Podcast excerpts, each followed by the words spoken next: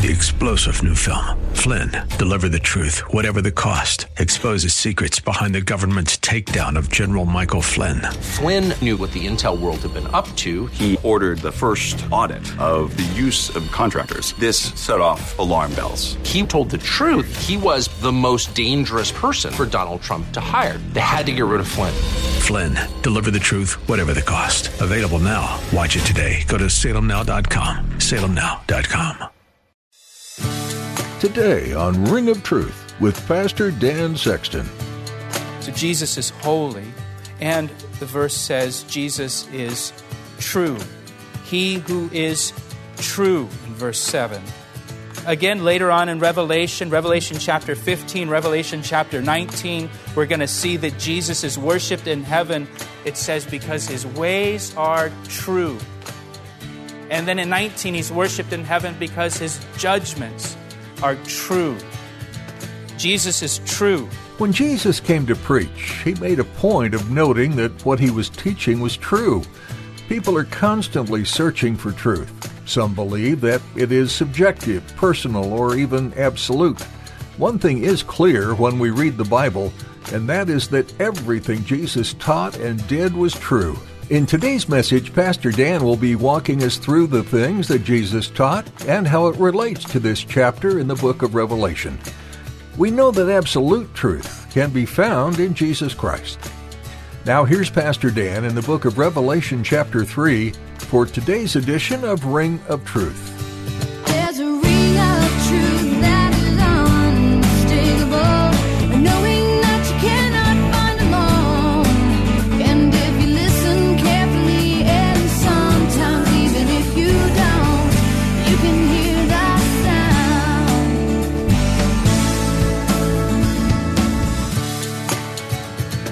Let's open our Bibles to Revelation chapter 3 this morning.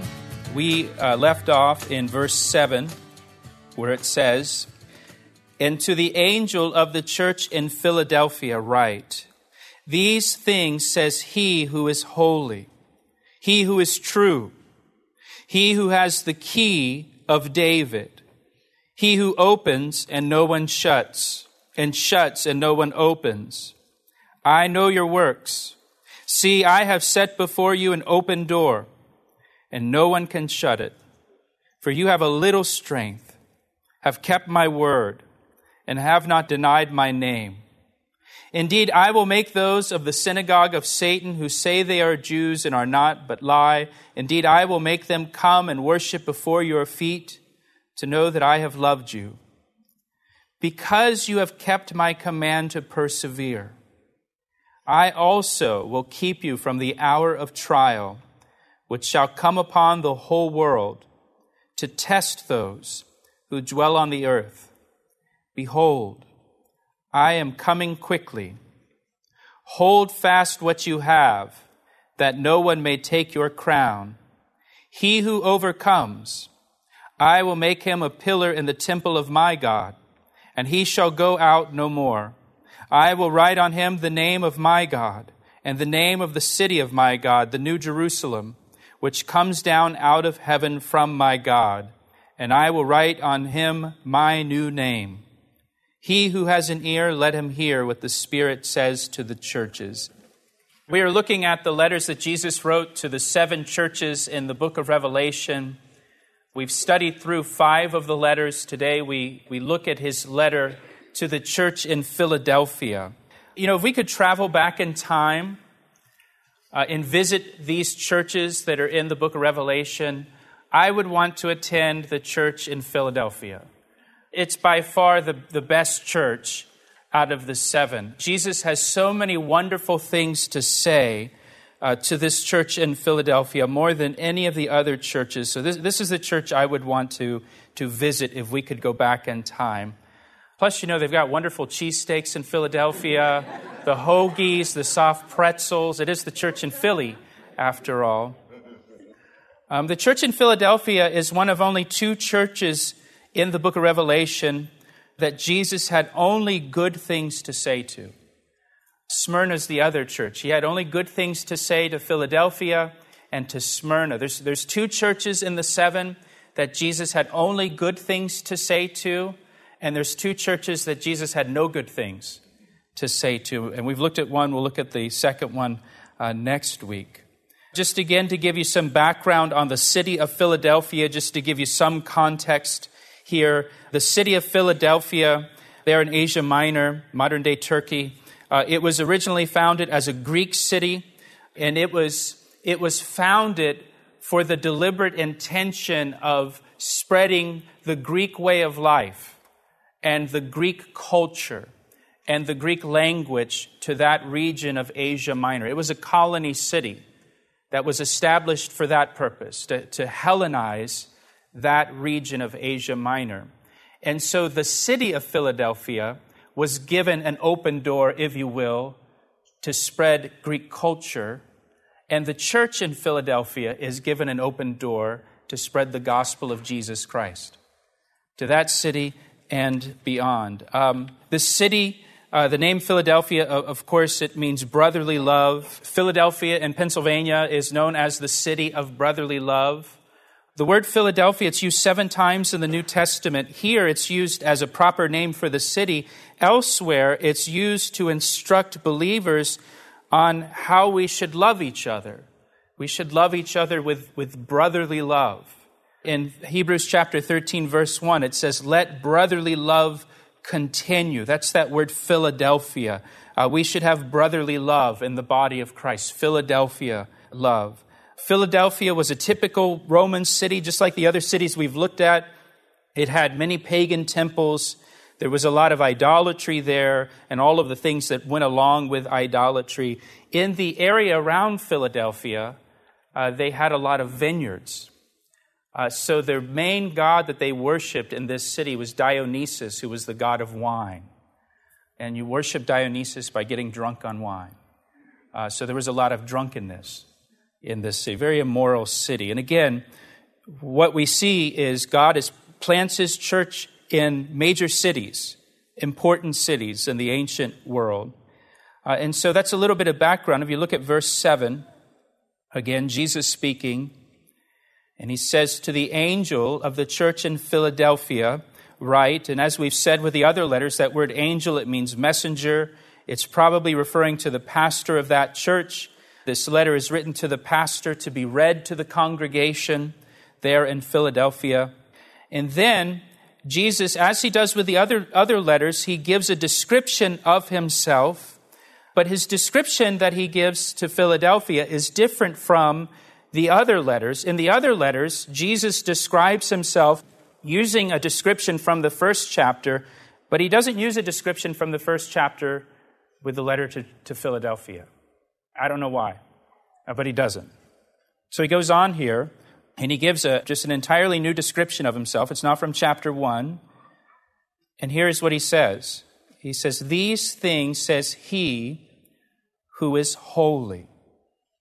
And so Jesus describes himself to the church in Philadelphia as he who is holy. Jesus is holy. That word holy, it means morally blameless. Jesus is, is perfect. He's pure. He's spotless. He's flawless. He's without sin, the Bible says. That's why Jesus is the perfect sacrifice for our sins. You know, in 1 Peter, it says, We have been redeemed with the precious blood of Christ, the sinless, spotless Lamb of God. He's sinless, He's spotless, He's perfect, He's holy. You know, in the Bible, God is described as the only holy one. Uh, in fact, 44 times in the Bible, God is described as the Holy One.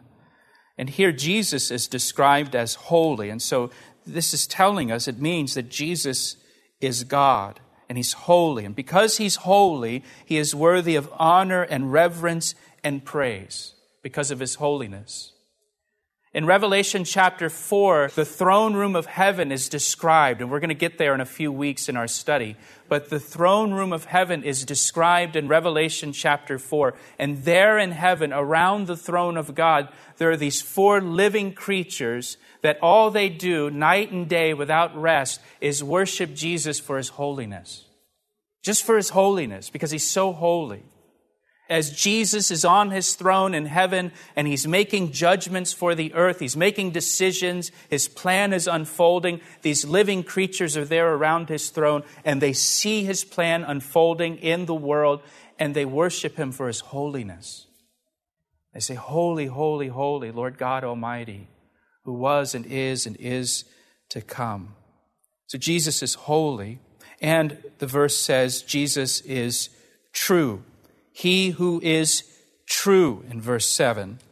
Again, later on in Revelation, Revelation chapter 15, Revelation chapter 19, we're going to see that Jesus is worshiped in heaven. It says, because his ways are true. And then in 19, he's worshiped in heaven because his judgments are true. Jesus is true. Everything you read in the Bible about Jesus is true. Everything the Gospels say about Jesus is true. Everything Jesus said in the Gospels is true. Everything Jesus said about himself is true. Everything that Jesus said about life and death and heaven and hell and judgment and the forgiveness of sins and God's love for us, it's all true because Jesus is true. I believe that Jesus Christ is the only way to heaven. And there is no other way for a person to enter into heaven but through faith in Jesus Christ. And I believe that because Jesus said, I am the way, the truth, and the life, and no one comes to the Father but through me. And Jesus is true. And everything that he says is true because he's true.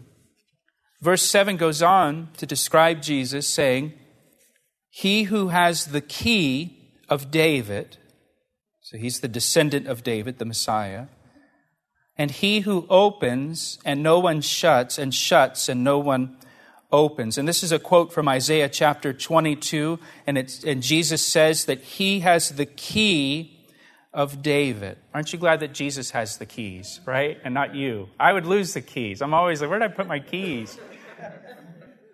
I'm glad Jesus is in charge of the keys. But he says he, you know, he has the key of David. A key speaks of authority, it speaks of power. If you have the key to a door, you have the authority over that door. You decide to lock it or unlock it. You decide to open it or shut it. You decide who enters, who stays out. You have authority, you have power. We'll return to Pastor Dan's message in just a moment. First, Pastor Dan would like to tell you about the new Calvary Chapel Ellicott City app.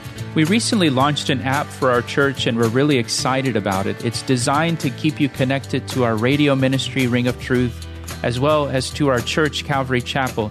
And get this, we have over 1,200 sermons on the app.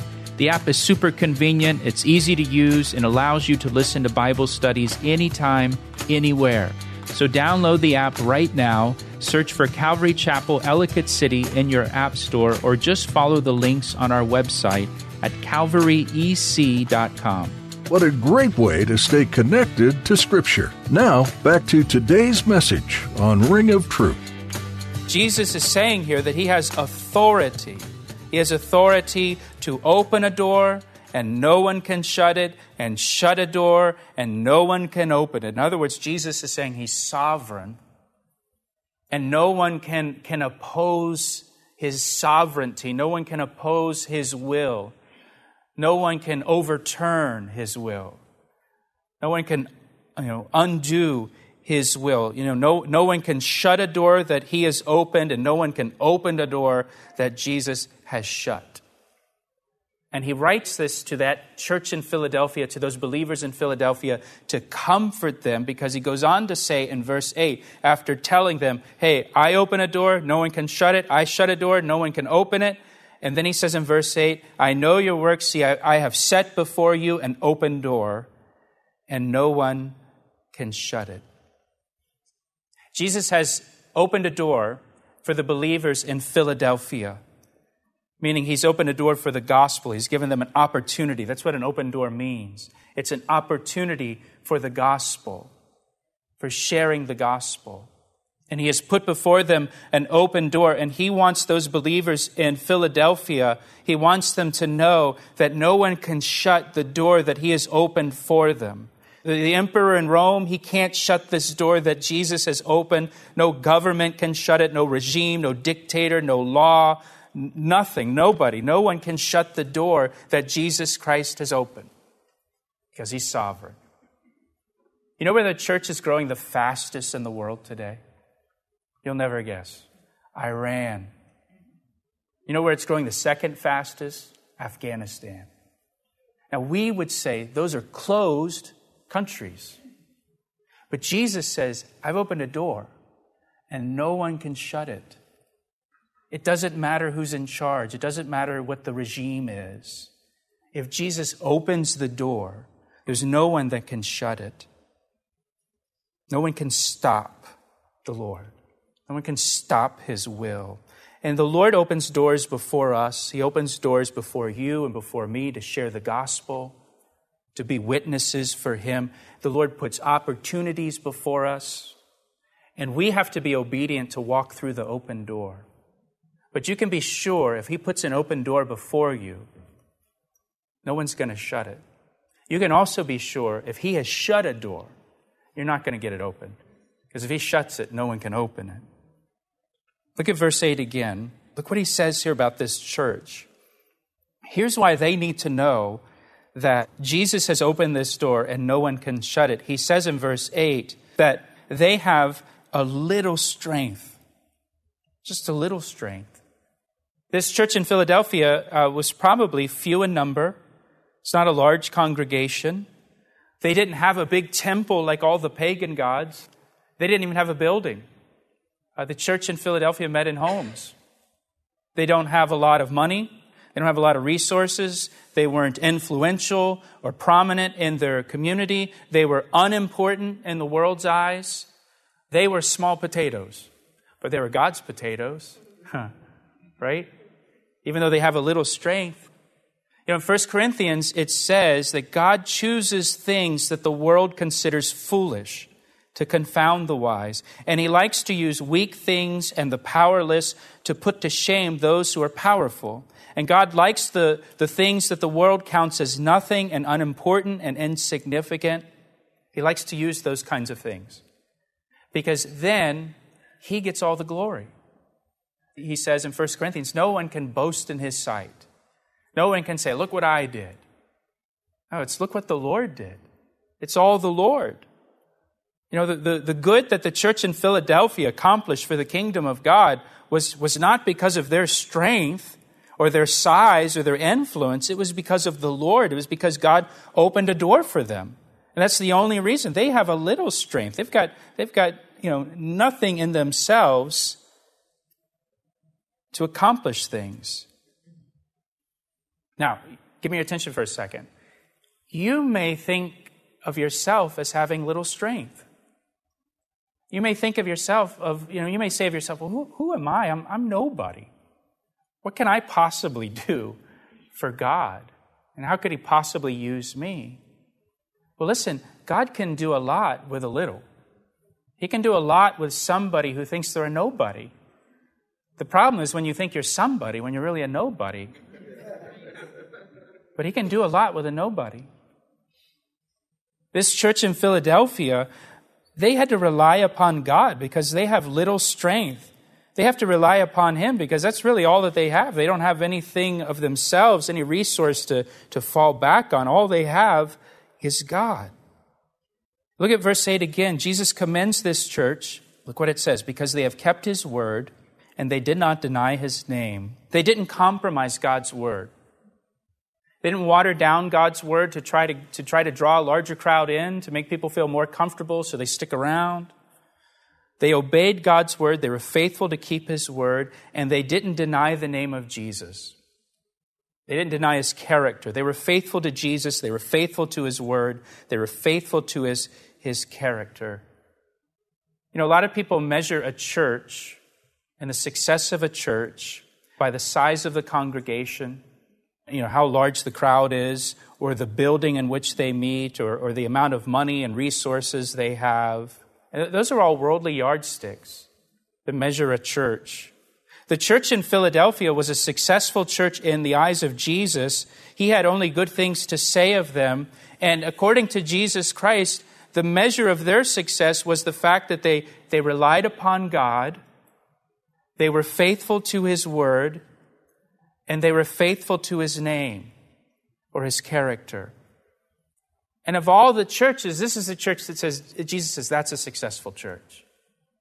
This is the church that Jesus is most pleased with.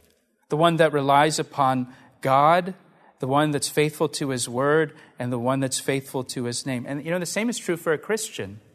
Be a successful Christian. Rely upon God, be faithful to his word, and be faithful to his name. Now, verse 9, he says, Indeed, I will make those of the synagogue of Satan who say they are Jews and are not, but lie. Indeed, I will make them come and worship before your feet and to know that I have loved you. And so apparently, there in Philadelphia, there were some Jews who were persecuting the Christians. Uh, and you have to understand at this time in church history, uh, Christianity was considered a sect of Judaism. They weren't really separate at this point like they are today. Uh, if you're taking notes, you might want to jot down Acts 24 5, Acts 28 22. In both those verses, Christianity is called a sect of Judaism. Uh, in the book of Acts, we see the, the apostles. They're still going to the synagogue. They're still going to the temple in Jerusalem. They're still keeping the feasts. They're still maintaining an identity with, with, within Judaism. Uh, the Apostle Paul, as he goes on his missionary journeys and he travels to different cities, where does he always go first? He goes to the synagogue and he preaches Christ to the Jews first. And so at this point in church history, Christianity and Judaism were still connected. They're still kind of intermingled. Uh, they're not separate yet. And so it's likely that some of the Christians there in Philadelphia were, were Jewish believers in Christ and they were still attending the synagogue. They're preaching Christ in the synagogue. And so some of the Jewish population in that city began to persecute the believers.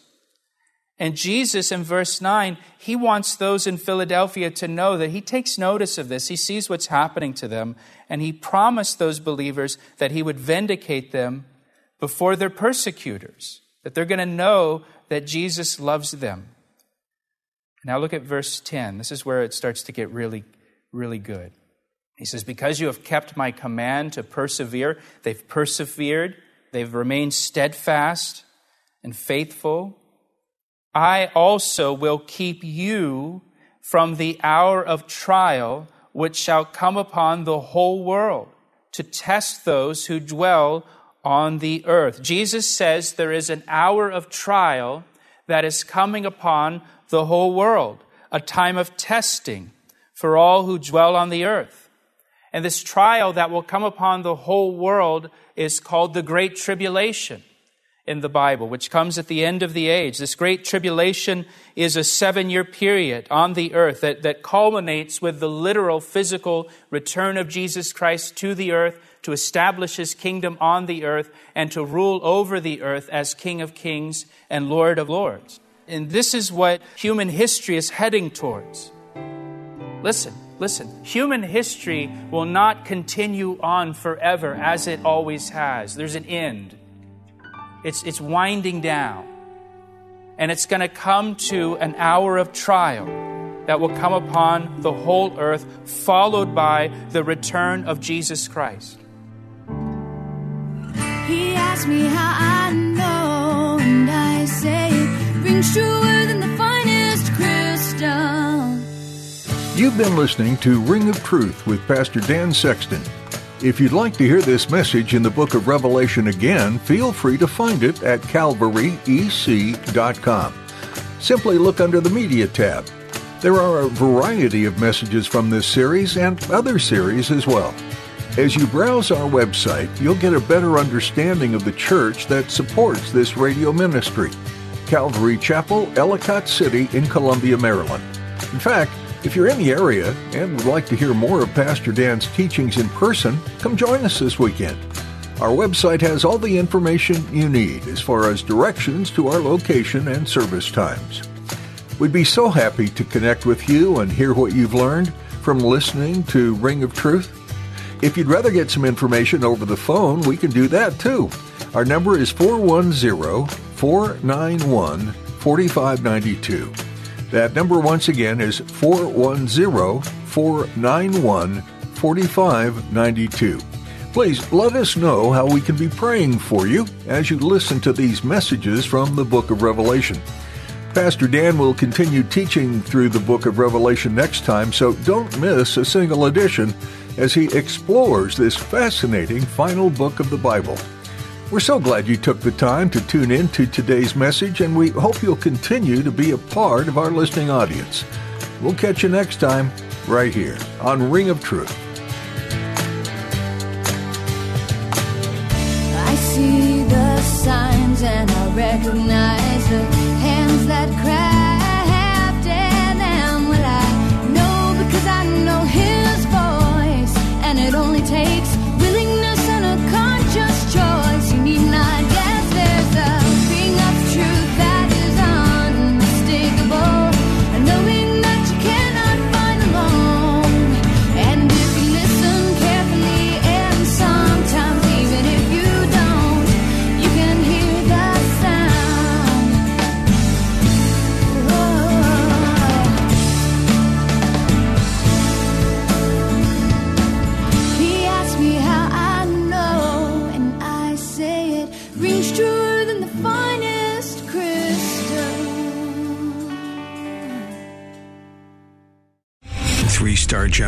Michael J. Flynn, head of the Pentagon Intelligence Agency, knew all the government's dirty secrets. He was one of the most respected generals in the military. Flynn knew what the intel world had been up to. He understood its funding. He ordered the first audit of the use of contractors. This set off alarm bells.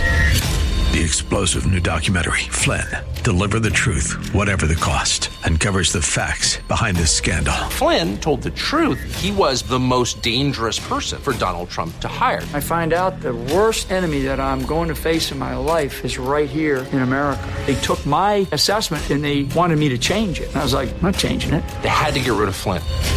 With in depth interviews, archival footage, and never before seen personal records of the man behind the headlines. I just felt like I was drowning. Flynn, Deliver the Truth, Whatever the Cost. Available now. Watch it today. Go to salemnow.com. Salemnow.com.